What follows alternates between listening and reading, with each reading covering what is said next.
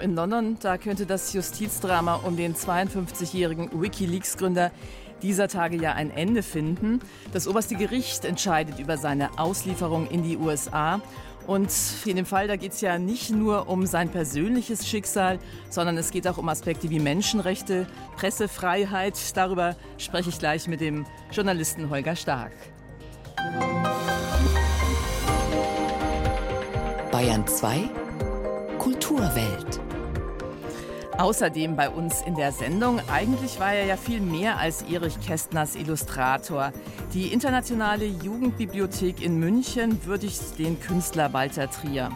Und wir erinnern an den Museumsmacher Bernhard Purin, bekannt für seine legendären Ausstellungen zur jüdischen Alltagskultur. Gestern kam überraschend die Nachricht, dass er gestorben ist.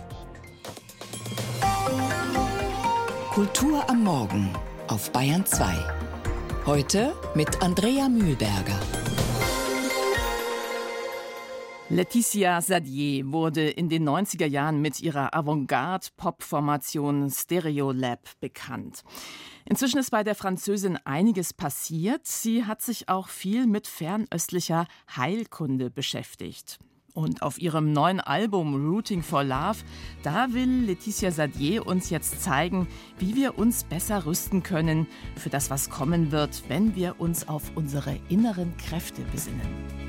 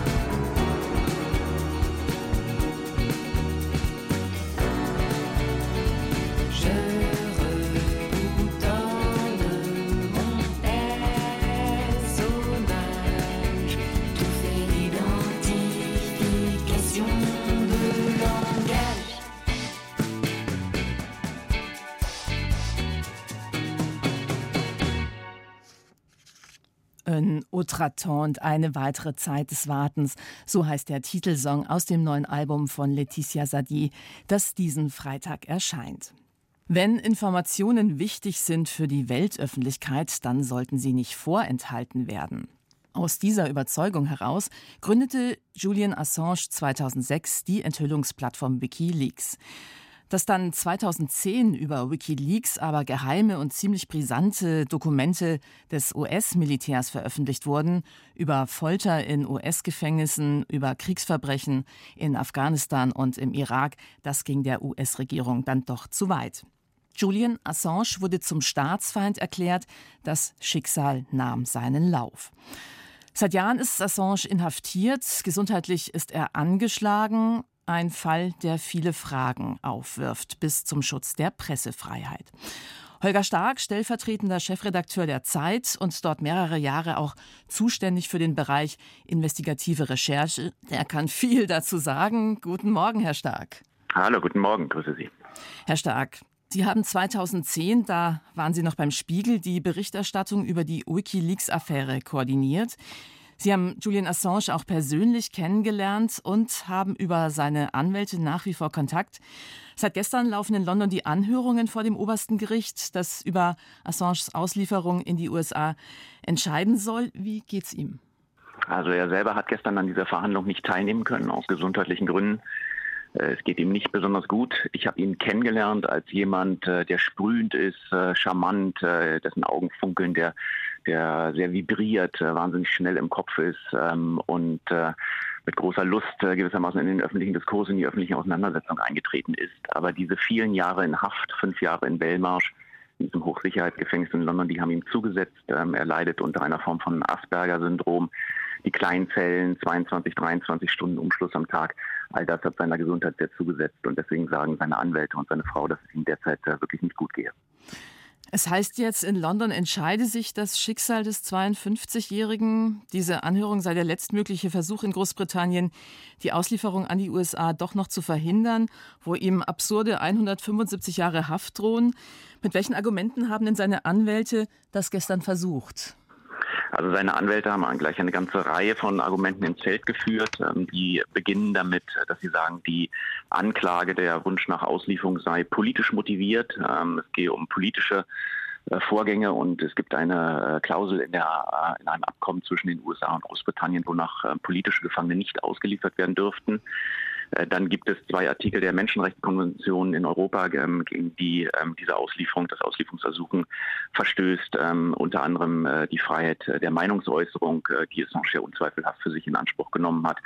Schlussendlich eine unverhältnismäßig große Strafe. Sie haben die 175 Jahre schon angesprochen. Ursprünglich stand auch einmal die Todesstrafe im Raum. Und schlussendlich der Punkt, dass ähm, Assange als äh, Ausländer, er ist ja australischer Staatsbürger, kein faires Verfahren zu erwarten habe. All dies sind die Argumente, die die Verteidigung ins Feld geführt hat. Und wenn nur eines davon die Richter überzeugt, dann darf diese Auslieferung nicht vonstatten gehen. In Demokratien, Sie haben es angesprochen, da sollte ja eigentlich auch die Justiz unabhängig sein. Wie schätzen Sie denn den Ausgang dieser Verhandlung ein, nach allem, was bisher in dem Fall passiert ist? Also da gab es ja doch einige Abweichungen von gewöhnlichen rechtsstaatlichen Vorgehensweisen. Die Organisation Reporter ohne Grenzen, die spricht sogar von einer juristischen Tragödie.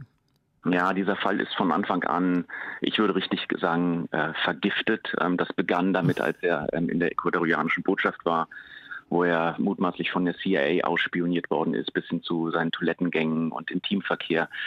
Ähm, das ging weiter an ähm, Wünsche der britischen Justiz, äh, an die schwedische Justiz, die zwischendrin auch einmal ermittelt hatte, die Ermittlungen möglichst lange laufen zu lassen, um möglichst drakonisch gegen Assange vorgehen zu können. Äh, und das geht weiter über seine Isolierung, ähm, über fünf Jahre in einem Hochsicherheitsgefängnis, was normalerweise nur Terroristen und Schwerkriminellen vorbehalten ist. Als ein solcher wird Assange behandelt. Ähm, und es endet schlussendlich darin, dass diese Anklage im Kern Dokumente umfasst, die Veröffentlichung von Dokumenten ähm, und die Entgegennahme dieser Dokumente, also Dinge, die eigentlich Journalisten, die Publizisten als ihr tägliches Brot bezeichnen würden, die normalerweise nie unter Strafe stehen dürften. Und äh, alle Versuche von Assange, sich dagegen bislang juristisch zu wehren, sind von der britischen Justiz von Anfang an abgeschmettert worden. Ja, über Verbrechen zu berichten, das sei kein Verbrechen, sagt Julian Assange. Wenn er an die USA ausgeliefert und verurteilt wird, droht ihm eben diese unglaubliche Haftstrafe. Viele fürchten einen Präzedenzfall, der den Weg frei macht für die Verfolgung vieler anderer Journalisten. Ja, also äh, vielleicht gehen wir einmal noch mal, spulen wir einmal noch in der Geschichte zurück in dieses Jahr 2010, wo ähm, Assange ähm, zusammen mit verschiedenen anderen Journalisten, unter anderem mir, äh, diese Dokumente veröffentlicht hat. Da ging es also um insgesamt eine Dreiviertelmillion an Dokumenten, ähm, die betreffen den Afghanistan-Krieg, äh, die betreffen den Irakkrieg, die Amer äh, amerikanische Armee dort im Einsatz und sie betreffen schlussendlich ähm, eine Viertelmillion ähm, diplomatischer Depeschen des ähm, US-Außenministeriums.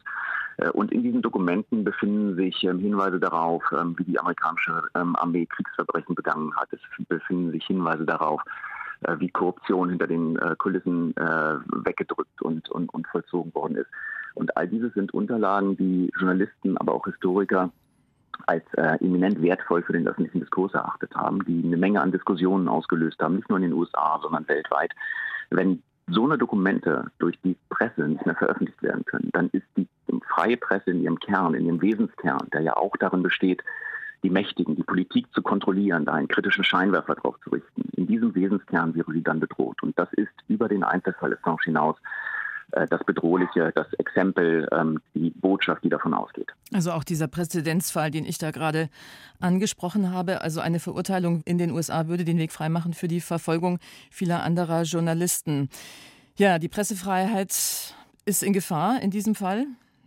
Das, die Botschaft wäre ganz klar. Ähm, wer auch immer sich an diese Art von Staatsgeheimnissen herantraut, an Dokumenten aus dem Arkanum äh, der staatlichen Geheimhaltung, also Armee, Geheimdienste, Außendiplomatie, wer auch immer in diesem Bereich rumwühlt, rumstochert, kritische Fragen stellt und darüber schlussendlich berichtet, der müsste damit rechnen, dass ähm, der große Staat kommt, einen verfolgt bis ans andere Ende der Welt und einen potenziell dann über viele Jahre wegsperrt. Gibt es im investigativen Journalismus, Sie sind ja selber lange in diesem Bereich tätig, vielleicht doch eine rote Linie, die nicht überschritten werden darf? Also wenn es um die staatliche Sicherheit geht, ist Assange dann nicht vielleicht doch einen Schritt zu weit gegangen? Es gibt ganz klar Grauzonen und es gibt auch Bereiche, in denen Journalismus endlich ist, ähm, die er auch nicht überschreiten sollte. Ähm, ich möchte mal ein Beispiel geben. Wenn in Afghanistan ein Dorfältester der amerikanischen Regierung ähm, Informationen über die Taliban übermittelt hat, und ihm die Veröffentlichung dieses Namens, seines Namens in westlichen Medien äh, ihn so gefährden würde, dass er möglicherweise von den Taliban gejagt würde, am nächsten, äh, am nächsten Dorfbaum aufgeknüpft würde, dann ist dies ein, äh, eine Veröffentlichung, die nicht dem öffentlichen Interesse dient, sondern die das Leib und Leben einer Person gefährdet. Äh, und in diesem Fall ähm, müsste auch Journalismus zurückstecken. Ähm, ähnliche Fälle waren beispielsweise eine Auflistung von kritischer Infrastruktur in der Ost- und in der Nordsee, die sich in einem der Dokumente gefunden hat, ähm, wo klassischer Journalismus vielleicht zurückstecken muss und sagen muss, die werden in ihrer ganzen Umfass, umfassenden Detailtiefe so nicht veröffentlicht. Wir haben diese Diskussion mit Julian Assange damals 2010 geführt. Ähm, er hat am Anfang einen anderen Anspruch, nämlich auf vollständige Transparenz ähm, äh, vertreten.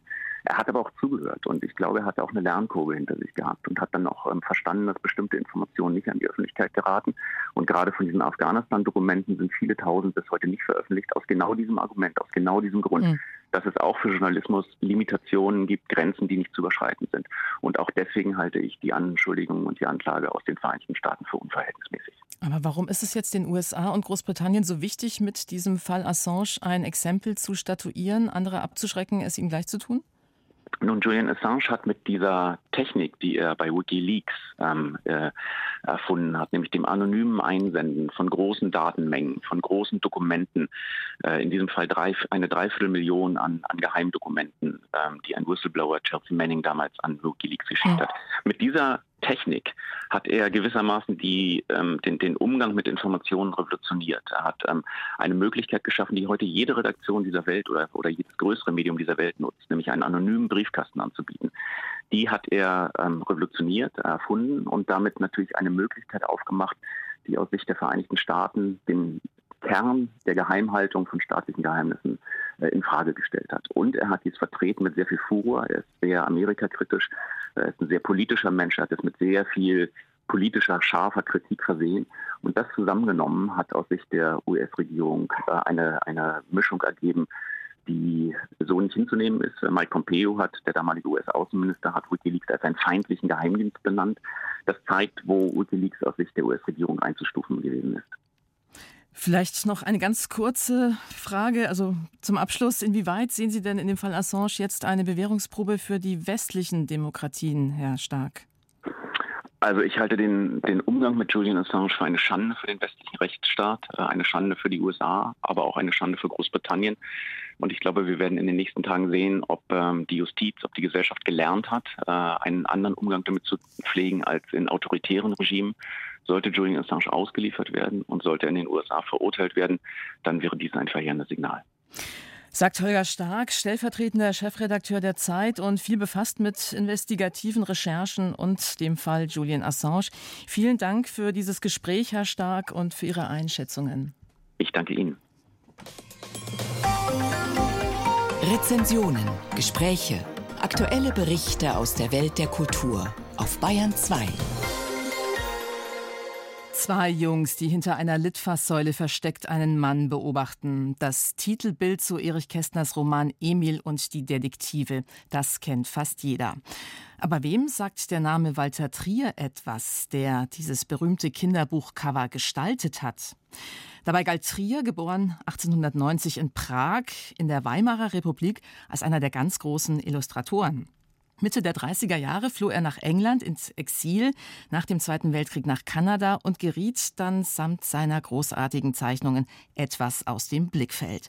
Zum Kästnerjahr hat die Internationale Jugendbibliothek München die Arbeiten Walter Triers wieder ausgegraben. Nils Beindker hat die Ausstellung schon besucht, zusammen mit der Münchner Illustratorin Rotraud Susanne Berner. Wenn das mal gut geht. Till Eulenspiegel sitzt in einem großen Bienenkorb. Zwei Männer, der eine rund, der andere dünn, tragen ihn von rechts nach links und mühen sich sichtlich dabei ab. Ihre Nasenspitzen sind schon ganz rot. Der Narr, frech aus dem Korb grinsend, zieht dem Vordermann am Haar, die roten Schellenbänder seiner Kappe wirbeln durch die Luft. Eine farbige Originalillustration von Walter Trier für Erich Kästners Nacherzählung von Till Eulenspiegel, 1938 entstanden. Da lebte Trier schon in England im Exil. Er ist genau in der Mitte der Till Eulenspiegel und das Blatt ist auf die Hälfte quer geteilt, unten Gras, oben Himmel und diese übertriebenen, auf die Spitze getriebenen Bewegungen, das ist so typisch und herrlich, finde ich. Also ohne dass es eigentlich am Ende eine Karikatur wäre. Und trotzdem hat es diese Überdeutlichkeit. Man sieht sie förmlich gleich nach links weg verschwinden. Rotraud Susanne Berner steht berührt vor diesem Bild in der IJB, in der Internationalen Jugendbibliothek in München. Die Illustratoren, unter anderem mit ihren Wimmelbüchern in unendlich vielen Kinderzimmern zu Hause, zählt Walter Trier zu den Künstlern, die sie mit Blick auf die eigene Arbeit geprägt haben und überdies ihr Leben lang begleiten. In der Kindheit las sie etwa Mark Twains Abenteuer von Tom Sawyer und Huck Finn mit den klaren, pointierten Zeichnungen von Walter Trier. Jetzt sieht Rotraud Susanne Berner zum ersten Mal seine Originale, darunter zum Bilderbuch The Jolly Steamer einer Meeresgeschichte und zu den Abenteuern von Münchhausen, wiederum nacherzählt von Erich Kästner. Auf einem bunten Blatt fliegt der Lügenbaron, Spitzbart, Perücke und Uniformrock von Enten, von Erpeln, gezogen über das Land, über Seen und Wälder. Und wir sehen einen sehr schönen klassischen Himmel Wolken und da gibt es die berühmte Triersche Diagonale in diesem Bild, die wir ganz oft finden. Also rechts unten Münchhausen und dann ziehen die Enten ihn nach links oben. Und auch das Lakonische daran, also Münchhausen scheint überhaupt nicht besonders erstaunt zu sein über diesen Vorgang. Walter Triers Bilder sind spielerisch, heiter und zugewandt, und das, obwohl dieser Erzähler mit Stift und Farbe auch sehr dunkle politische Zeiten erlebte und aus Deutschland fliehen musste. Die IJB will Walter Trier nicht nur als Illustrator Erich Kästners würdigen, wenngleich die Kästner-Bücher im Mittelpunkt stehen, darunter auch Emil und die Detektive und die Konferenz der Tiere. Christiane Rabe, Direktorin der Internationalen Jugendbibliothek, will am Beispiel einzelner Exponate auch an den Menschen hinter den Bildern erinnern, etwa an eine große Leidenschaft für diverse Sportarten, darunter Tischtennis, ebenso für Spielzeuge aller Art. In einem Buch aus dem Jahr 1922 hat Walter Trier ausgewählte Exponate seiner großen Spielzeugsammlung farbig illustriert und dazu kleine Texte geschrieben. Es war ein Mensch, der ein Homo ludens war, der gerne spielte, der gerne auch Fußball spielte, also Sport trieb, der neben dieser fantastischen künstlerischen Begabung eben auch diese Freude hatte, das Leben eigentlich freundlich zu gestalten, würde ich fast sagen. Walter Trier, ein Spieler auch mit Stift und Farbe, war ein Freigeist, Folge auch der Erziehung, die er im Elternhaus genoss. Und er hatte einen großartigen Humor, auch das ist seinen Bildern immer wieder anzumerken. Eine der Originalillustrationen, die jetzt in der Ausstellung in der IJB zu sehen sind, zeigt einen musizierenden Oktopus aus dem Jolly Steamer Bilderzyklus. Noch eines der Bilder, für die sich Triers Kollegin Rotraud Susanne Berner sehr begeistern kann. Und dieser Oktopus hat ja nicht umsonst so viele Arme.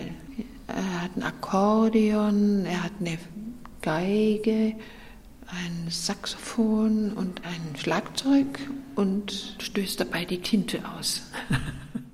Und das alles im Wasser, ein Fisch zur Rechten, ein Fisch zur Linken, bunt und voller Poesie, dazu Blubberblasen und viel Tinte. Wie wäre es, fragt man sich, wenn dieses Tier sogleich einen laut vernehmbaren, fröhlichen Tusch spielte? Walter Trier, dessen großartige Kunst man nun in der Münchner Ausstellung neu oder einmal mehr entdecken kann, hätte eine solche musikalische Ehrung unbedingt verdient. Walter Trier, der frech-fröhliche Illustrator von Erich Kästners Kinderbüchern. Die Ausstellung in der Internationalen Jugendbibliothek in Schloss Blutenburg ist noch bis August zu sehen. Und vom BR gibt's dazu Erich Kästners bekanntesten Roman im Podcast Lesungen, Fabian oder Der Gang vor die Hunde. Sie finden ihn in der ARD Audiothek. Wir hören noch mal rein ins neue Album Rooting for Love von Letizia Sadier Pensée l'inacceptable, das Unannehmbare heilen heißt dieser Song.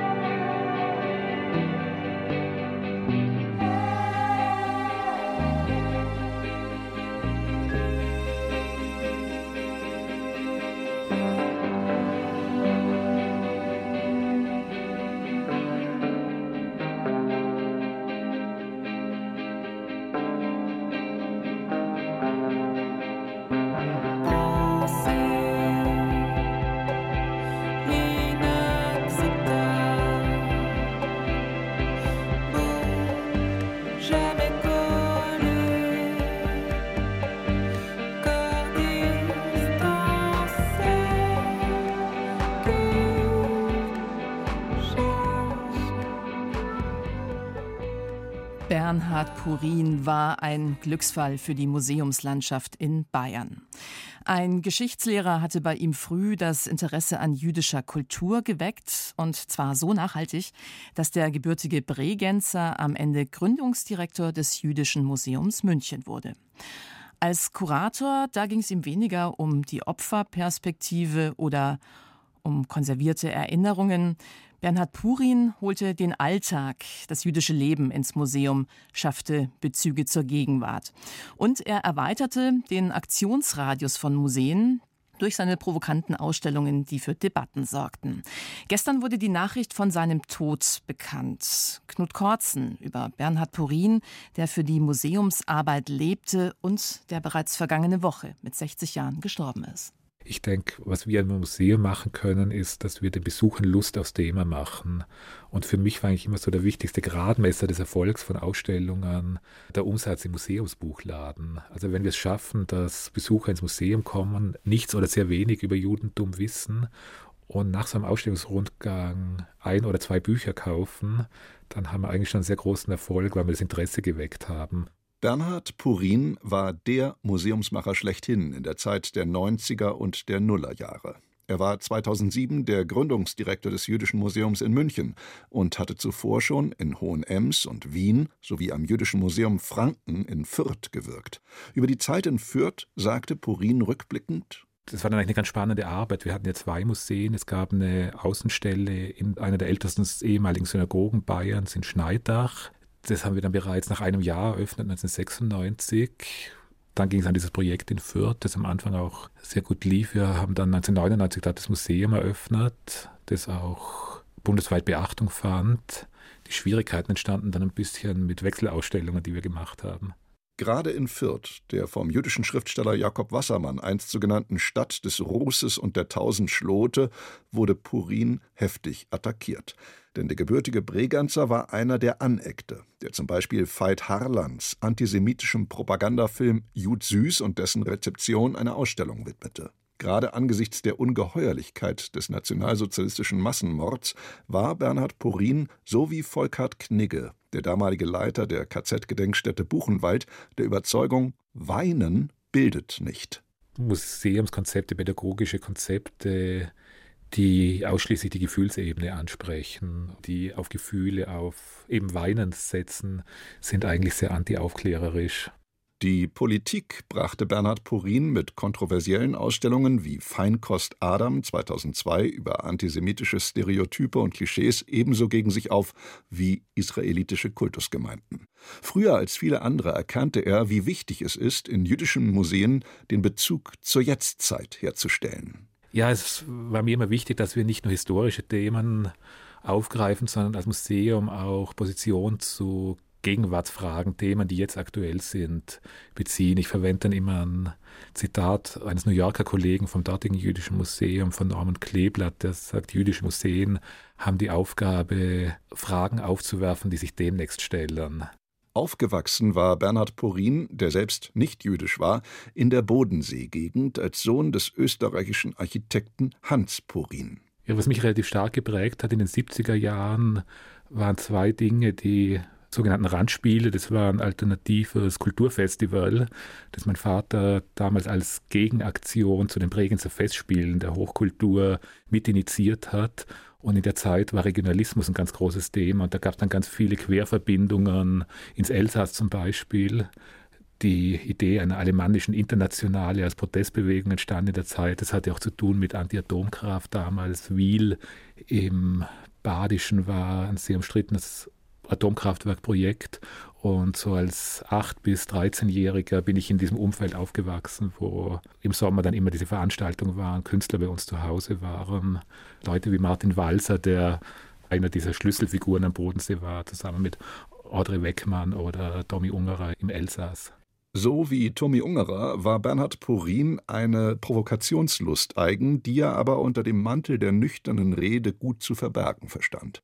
Nun ist er im Alter von 60 Jahren gestorben, wie das Jüdische Museum Wien auf seiner Website meldet.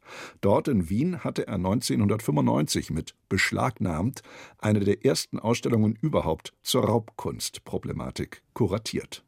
Im Jüdischen Museum München, da ist übrigens noch bis Mitte März die letzte von Bernhard Purin kuratierte Ausstellung zu sehen. München displaced, der Rest der Geretteten. Da blitzt im Titel nochmal sein feiner Humor auf. Und mit dieser Ausstellungsempfehlung in Memoriam Bernhard Purin empfiehlt sich auch die Kulturwelt bis morgen früh. Andrea Mühlberger sagt Danke fürs Zuhören.